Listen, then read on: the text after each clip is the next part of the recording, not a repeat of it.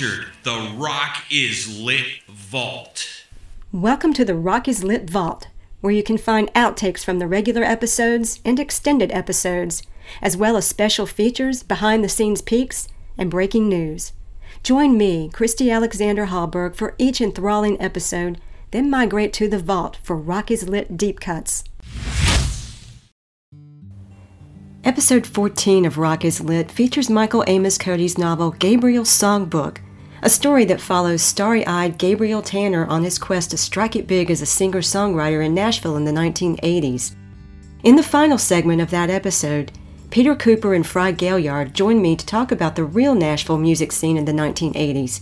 Frye is an historian and author of such books as A Hard Rain, America in the 1960s, The Southernization of America, which he co wrote with Pulitzer Prize winner Cynthia Tucker, and Watermelon Wine, The Spirit of Country Music. On a sad note, the morning episode 14 first aired, I received a message from Frye Gaillard giving me the tragic news that Peter Cooper had passed away just two days prior, on Tuesday, December 6, 2022. Peter Cooper was the Country Music Hall of Fame and Museum's senior director, producer, and writer. As one of Nashville's most respected music journalists, he wrote for the Tennessean, American Songwriter, Esquire, and numerous other publications. His insight was deepened by his experiences as a Grammy nominated producer, a singer, a songwriter, and a touring musician.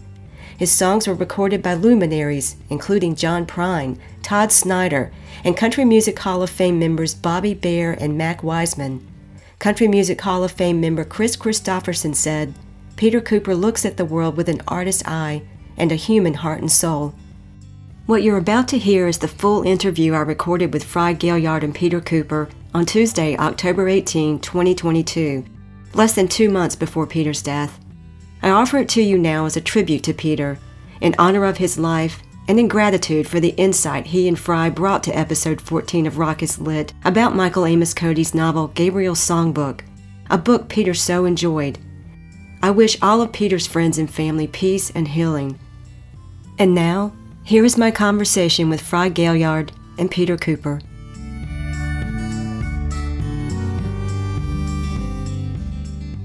Welcome to the podcast, Frye and Peter. Thank you so much for being here.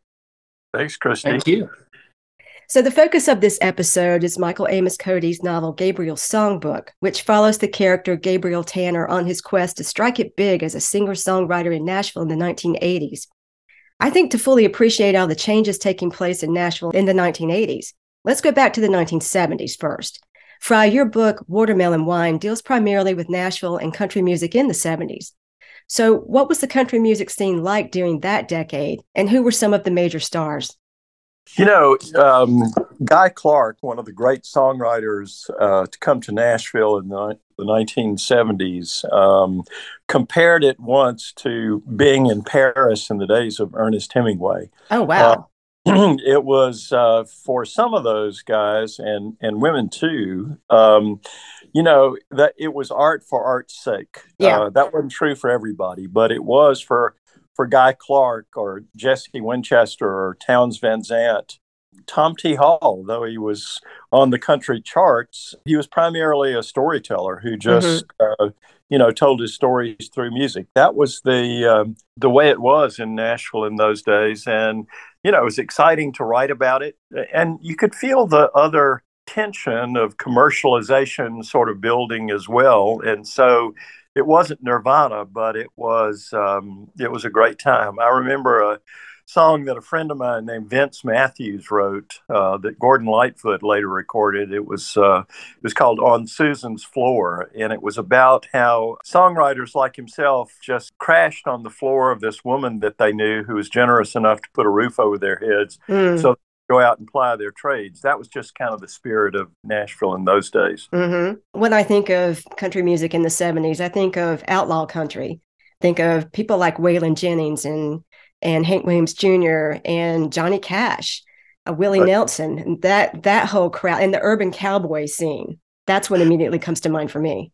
Yeah, and it was uh, that for sure that was part of it as well and and um, you know those people were um, were were doggedly creative and also and, and determined to control their own art and they sometimes fought with the moguls of the music industry for their own creative independence and then on the women's side of the issue uh, of the of the scene you had loretta lynn you mm-hmm. had Martin, you had Emmylou Harris, Linda Ronstadt was in and out of town so again, uh, you just had some some, in my opinion, really great stuff on the country music charts as well as in the uh, little clubs that dotted the landscape around town. Yeah, and there was the the rise of southern rock and country rock. So that you know, all of these different kind of branches of rock and country were, were sort of coming together during that time. Absolutely. David D. Bumgardner, who is director of the creative writing minor at East Tennessee State University, called Gabriel's songbook the best novel of the music business he's read in a long time. Peter, you wrote a new introduction to the reissue of Watermelon Wine that updates the book's themes. Can you bridge the gap between Nashville and country music of the 70s and 80s? I mean, what were some of the differences in not only the music, but also the music business?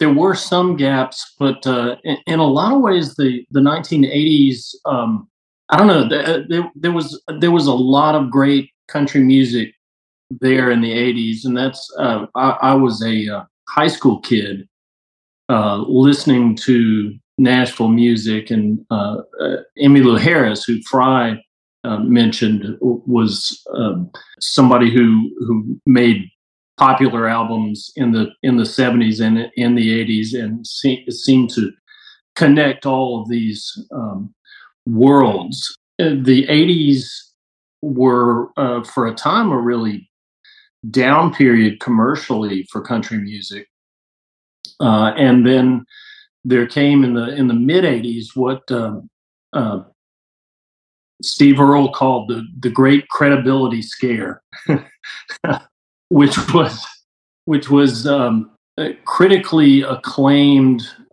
uh, artists getting signed to major record label deals. People like Nanci Griffith, Steve Earle, uh, Lyle Lovett, um, people, uh, Rosanne Cash, Rodney Crowell, people who fused folk traditions uh, and country music and uh, were great uh, storytelling singer songwriters.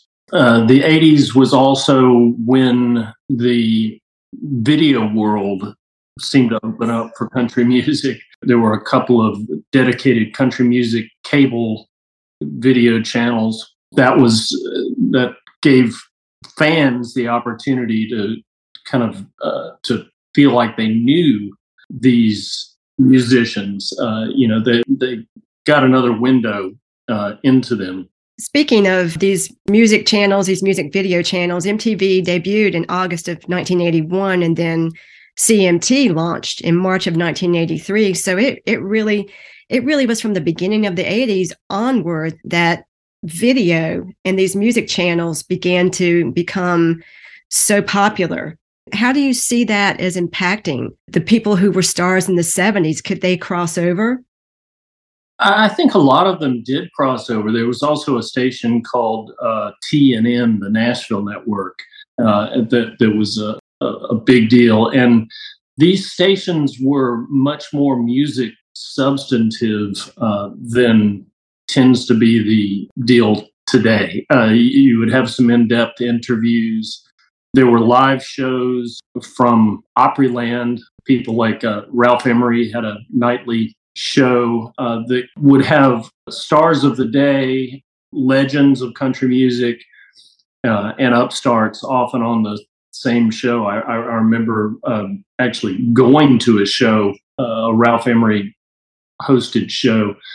Uh, that featured uh, Porter Wagoner, who was a, a, great legend of country music and is now in the Country Music Hall of Fame, and Tim O'Brien, who was a bluegrass wizard and uh, just a, a wonderful, wonderful musician who was not necessarily a name, you know, was, was not featured on the country charts other than as a songwriter.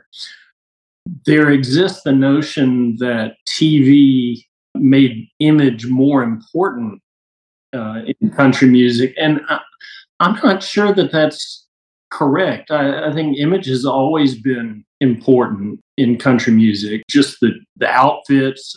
It's always been about the song, but also more than that about the about the singer of the song and the relatability of that singer. We want our singers to relate to us and also to dress better than we do. In the novel, when the character Gabriel goes to Nashville, it is the 1980s. It's on the cusp of that change with MTV and CMT and, and all of that. And every music executive he encounters wants to change him. They they were looking for a certain image that he didn't have. And I'm hearing you say that image has always been important in the music business. But do you think there was a certain kind of image that executives were looking for in their artists in the 80s that was a little bit different from prior decades?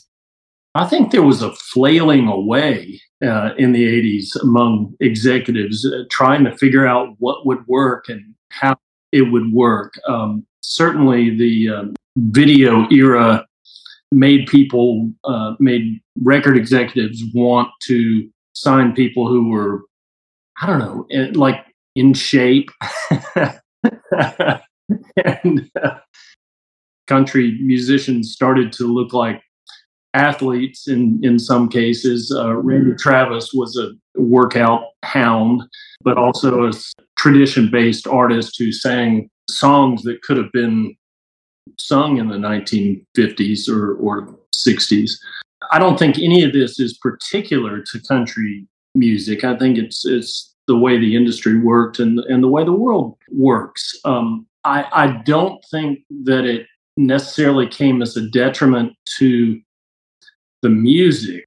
I think radio changed in the 90s uh, and, and became a, uh, uh, with the Telecommunications Act of 1996, uh, playlists were um, what you would listen to on a country station in Cleveland was a lot like what you would listen to was in fact the same as uh, what you would hear on a country station in Spartanburg, South Carolina there was a homogeny uh, that set in, but that that was really the the 90s.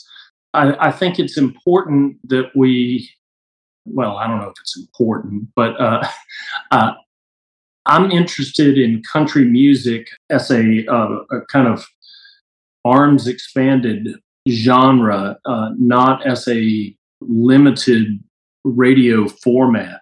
I can hear remarkable country music any night of the week here in in Nashville. It may not be from people who are featured on country radio stations. And sometimes it is. One of the best pure country singers I've ever heard is a guy named uh, John Bird, who Frye knows. He plays little clubs on on weeknights, and you you won't hear a better country music uh, show than John Bird. Now he's not going to be featured on your uh, commercial top 40 country station, mm-hmm. but he is for sure a country musician. And I, I, think that the character Gabriel in this book is working between these worlds, trying to find a way to uh, popular success while also retaining his artistic vision. And the, those, those things are definitely hard to combine that that's the age old problem with the music and, industry in general.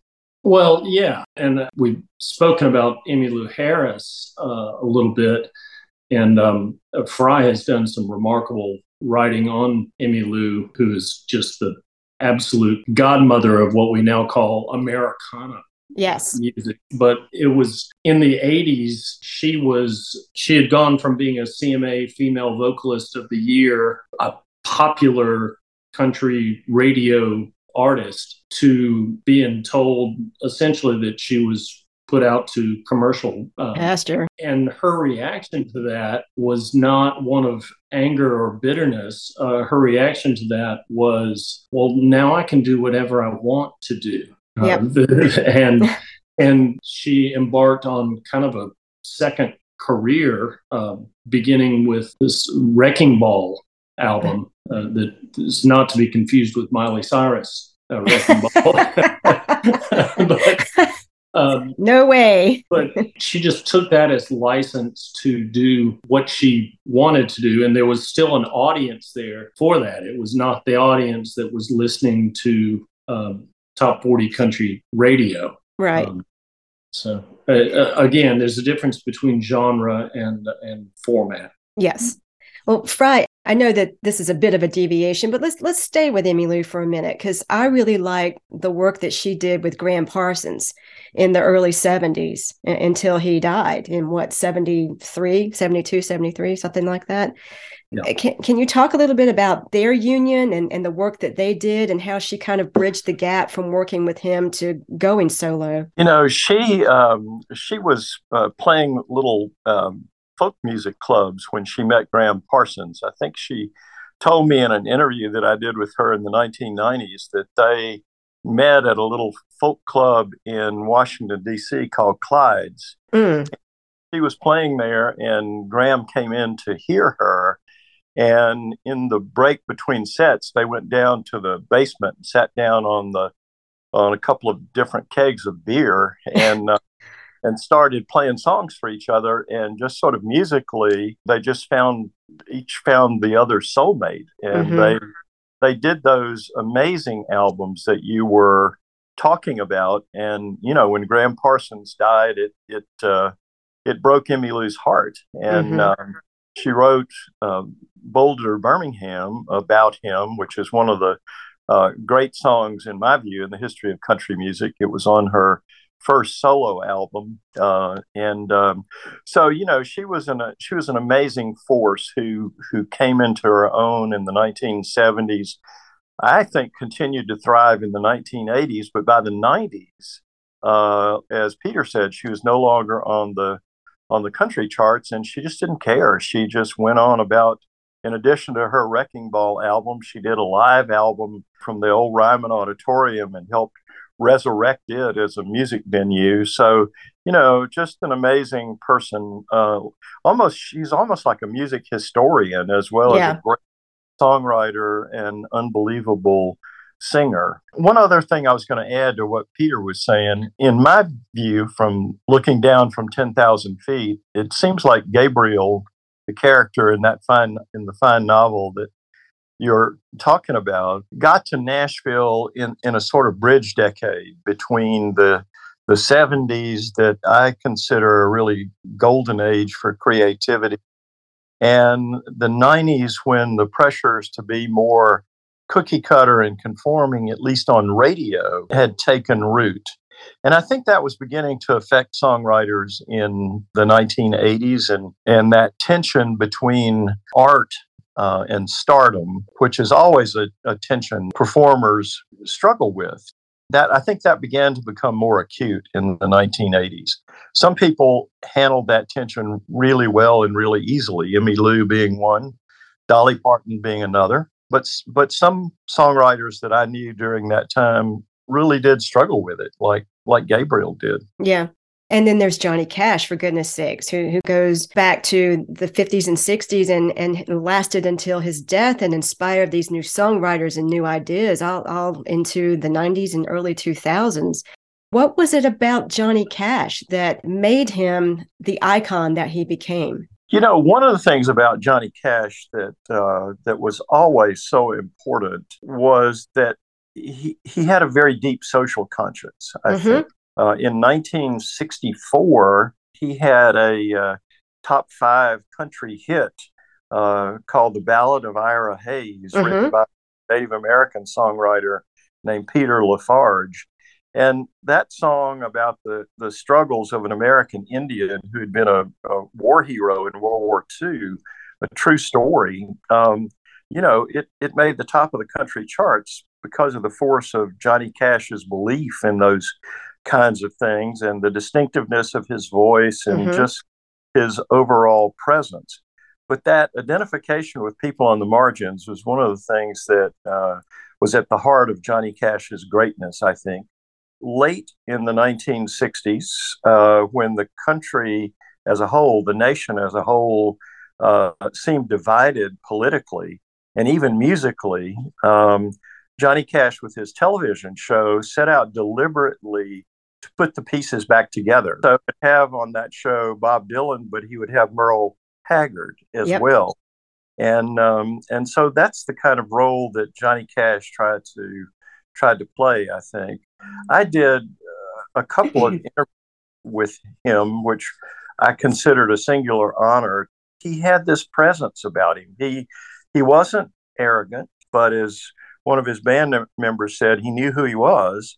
But there was also in those conversations a thoughtfulness and a um, and a, and a kindness that made a lasting impression on me. I think it did for a lot of fans. Mm-hmm. Uh, a lot of stories about Johnny Cash seeing a busload of tourists pull up in front of his house, and sometimes he would go down there and just talk to them. And and um, you know, there was just a kind of accessibility and availability uh, by one of the biggest stars in the history of country music, really of any kind of music. Yeah, yeah. John Johnny Cash was was present. Mm in conversation, he cared about who he was talking to.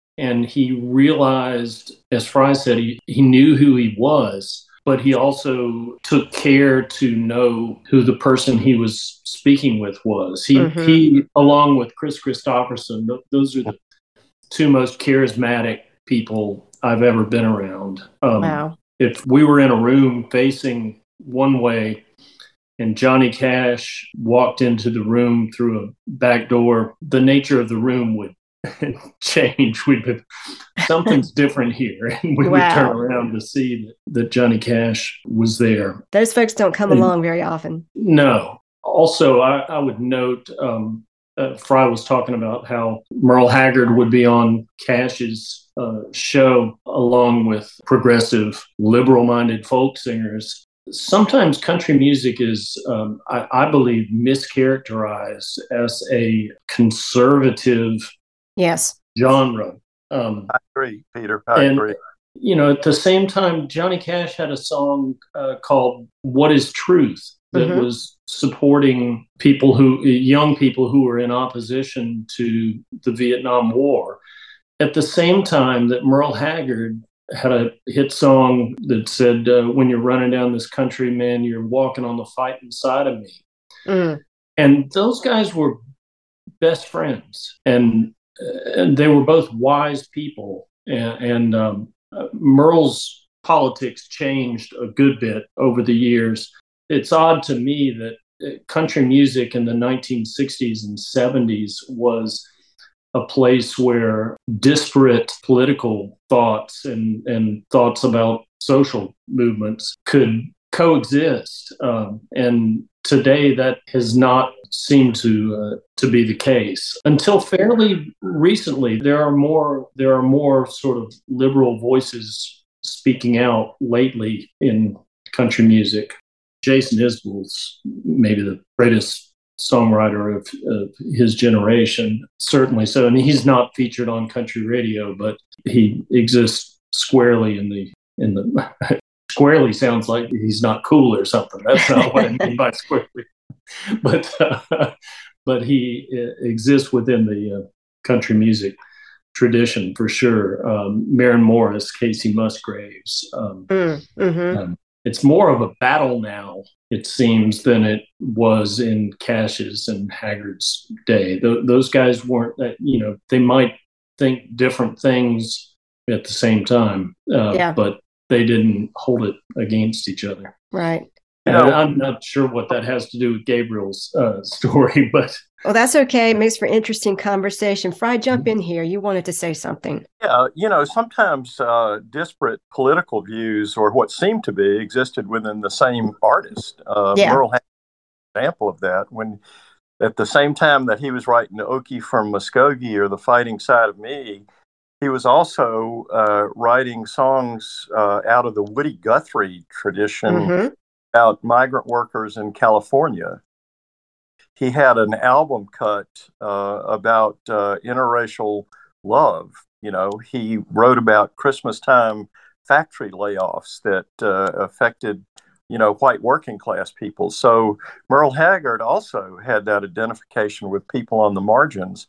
you know, and I love seeing that come back around these days again Yeah. with like uh, Jason Isbell. I saw Jason not long ago at the Ryman Auditorium, and uh, his opening act was a, a singer songwriter named Peter One, who is an African who had been a, a country star on the Ivory Coast. Wow. And Peter One came to Nashville later, um, not to do country music, but to he just immigrated to the United States and became a, a nurse at a medical care facility, and uh, and then his musical talent was rediscovered. And you know, here's Jason Isbell featuring him as an opening act, just to call attention and cross that racial barrier. Mhm. Uh, Old Crow Medicine Show has a new album with a tribute song to DeFord Bailey, a black harmonica player who was literally in 1925 the first artist to play on the the Grand Ole Opry as it was named that very night.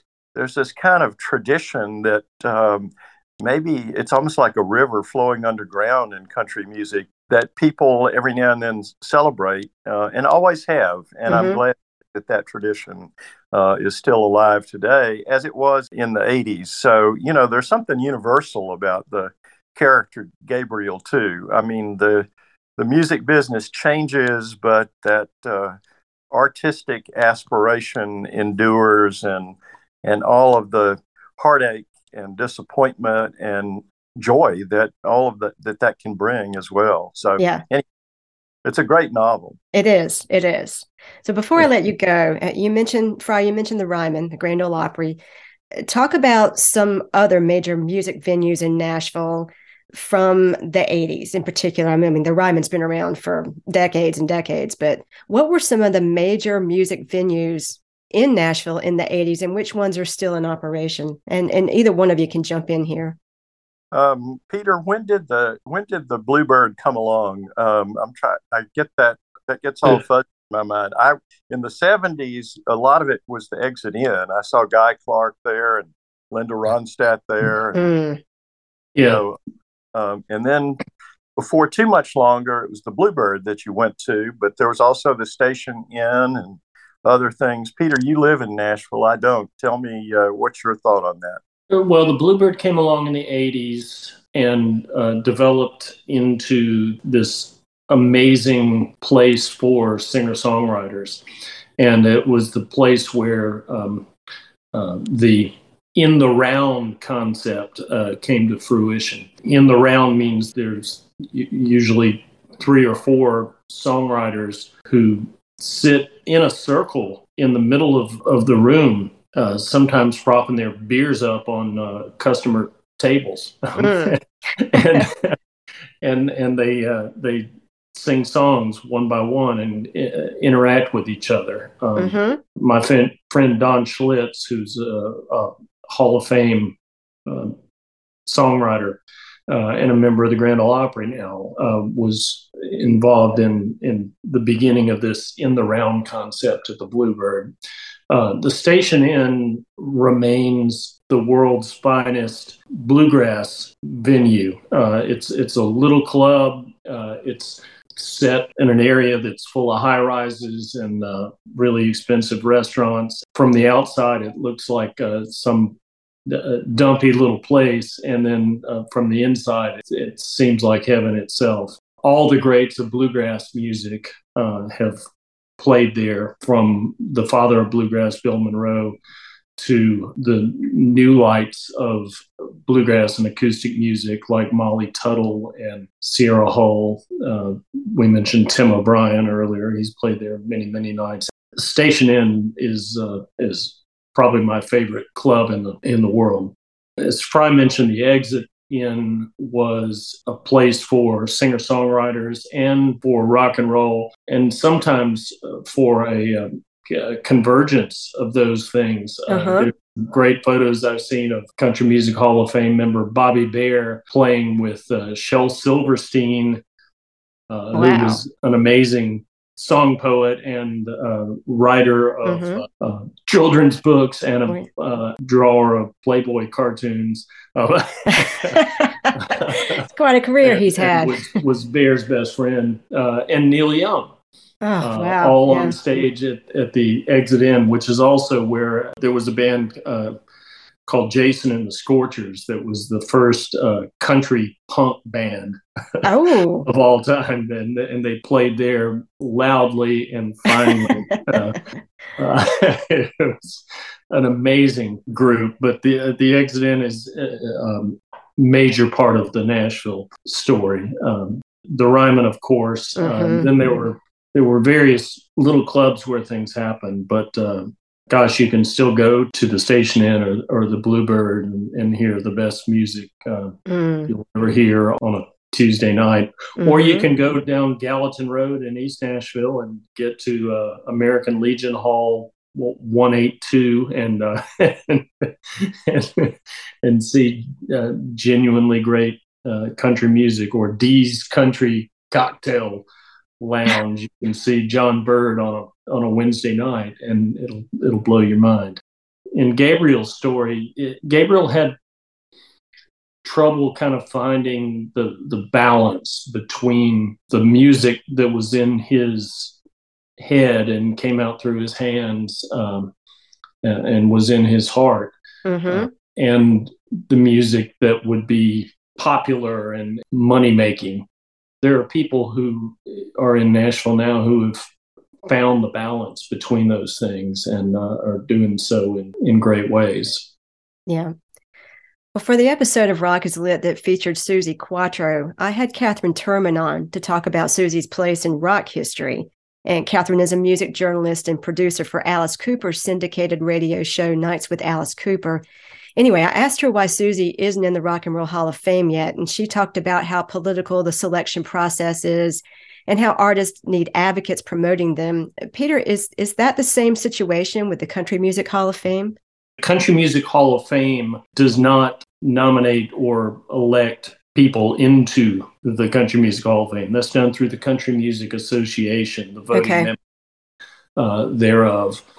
And I I believe it's actually one of the last true things. I don't believe it to be very political. Certainly, there are people who I feel like ought to be in there who are not. But gosh, this year Jerry Lee Lewis, who is has um, burned more bridges than uh, than exist in some states, Yeah. uh, was elected to be a member of the Country Music Hall of Fame. Mm. It is a very exclusive Hall of Fame. There tend to be three new members each year. It's a little different than the than the Rock and Roll Hall of Fame. And our induction ceremony is uh, it's called the Medallion Ceremony, and it's not televised. It's not ticketed. We we aren't charging anybody for access. It's essentially a family reunion, and the, and there does exist a country music family. Um, It's a wonderful thing to behold.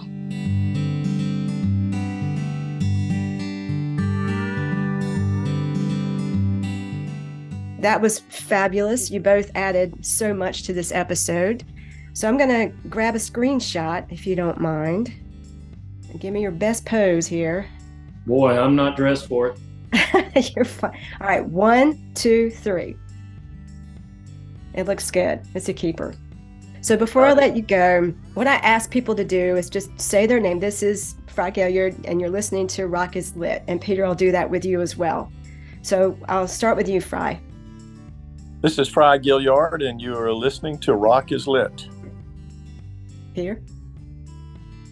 This is Peter Cooper, and you're listening to Rock is Lit. Lovely. Christy, can I say something about Frye for a moment? A lot of my interest and ultimately devotion to country music came about when I was a student at uh, at Wofford College in Spartanburg, South Carolina, and I came across a book called Watermelon Wine that Frye wrote um, about country music in the 1970s, and it included um, just wonderful portraits of people, uh, including uh, Tom T. Hall and Guy Clark, uh, Townes Van Zandt. Uh, and Frye uh, just finds the humanity in this music and, and in lots of other things in, in ways that uh, the rest of us struggle to. Uh, so I, I just I, I cannot um, recommend that book more highly. And um, Frye is a, a absolute hero of American literature. So. All right. This was fantastic. Thank you so much. You really added so much to the episode. I appreciate it. And Peter, the other thing, check out uh, Christie's novel, Searching for Jimmy Page. a, uh, it's a fabulous read about rock and roll, but also coming of age. And so, as long as we're admiring each other here, it's a uh, it's really a great book too. Thank you, so, thank you so much. I appreciate I, that. I will. Uh, I, I, will read that just just as soon as I'm finished with uh, this Bo Jackson. Oh my uh, gosh! Biography. Oh my gosh! Look at that! Wow. Okay. he's, a, he's a genuinely interesting dude, also. yeah, yeah. He he is. Uh, Thanks, Christy. Thank you both. Thank you, Christy. I'll read the book. All right.